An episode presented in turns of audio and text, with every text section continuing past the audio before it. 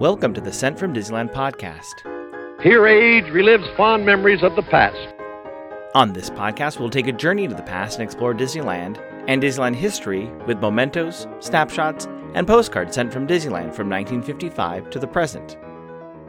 I am your host, your post host Clocky, and today I'll be sharing with you two postcards sent from Disneyland.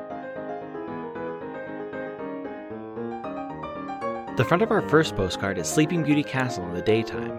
On the back, it reads Sleeping Beauty Castle, Fantasyland. Disneyland's Sleeping Beauty Castle welcomes guests to the wonderful land of fantasy, a land where dreams can actually come true for the young at heart. It's postmarked September 8, 1966, and I assume they visited the park on Wednesday, September 7th, when park hours were from 10 a.m. to midnight.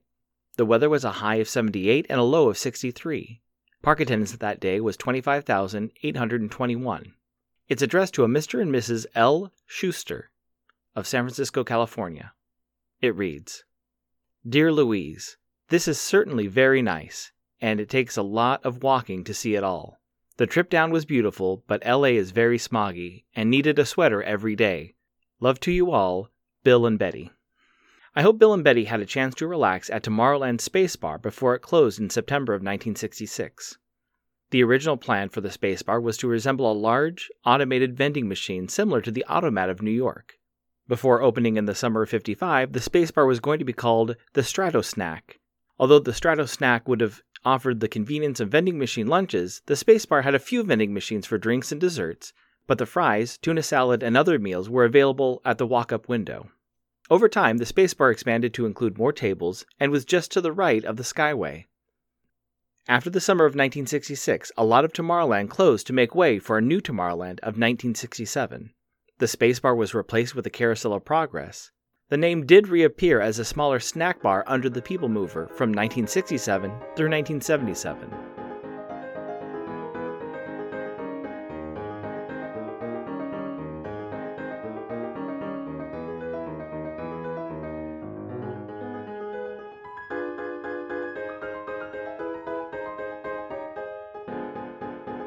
The front of our next postcard is from the inside of It's a Small World. You can see a large pink African elephant, a rhino playing the drums, and some kids laughing with a hyena.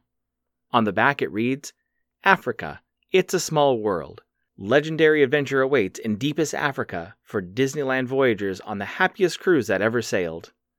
It's postmarked March 28, 1972, and I assume they visited the park on Monday, March 27th, when park hours were from 8 a.m. to midnight.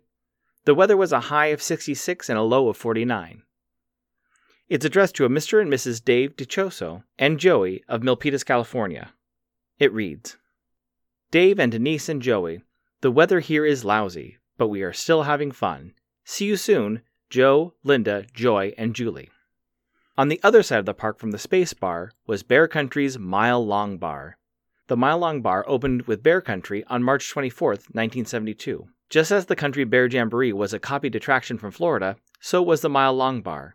The bar was not actually a mile long, but with the use of glass and mirrors, the bar looked like it went pretty far down both sides of the bar. The bar served Pepsi, apple cider, ice cream, and frozen bananas. The Mile Long Bar was designed to look like a saloon and had Melvin, Buff, and Max mounted on the wall. If you wanted to see them perform, you'd have to walk over to the Country Bear Jamboree. The Mile Long Bar closed in 1989 and was rethemed and named Brer Bar, but kept the mile long bar menu and even added Mickey Mouse shaped pretzels. The bar was ultimately replaced with a new Winnie the Pooh themed candy shop, which is still there today.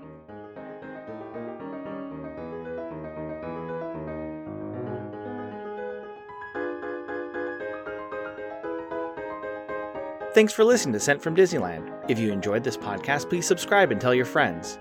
It would also help to leave a five star rating and comment on whatever podcast platform you use. If you'd like to support the show financially, please check out our Patreon page at patreon.com slash sent from Disneyland. Special thanks to e-ticket patron Tania and C-ticket patrons the Riley family, Debbie Weinstein, Brian Crawford, and Serious Inquiries Only. A special shout out to Random Olive, the first patron to this podcast, and to the A-ticket patrons Elise Sharp, Zealot Infinity, Claire Voigtlander, Alexis Robles, Angelica Nablock, and Maggie and Henry Byers. You can find me on Instagram at Sent From Disneyland or on Twitter at Sent From Disney. For questions and comments, send me a postcard address to Sent from Disneyland, P.O. Box 44, Hood, California 95639.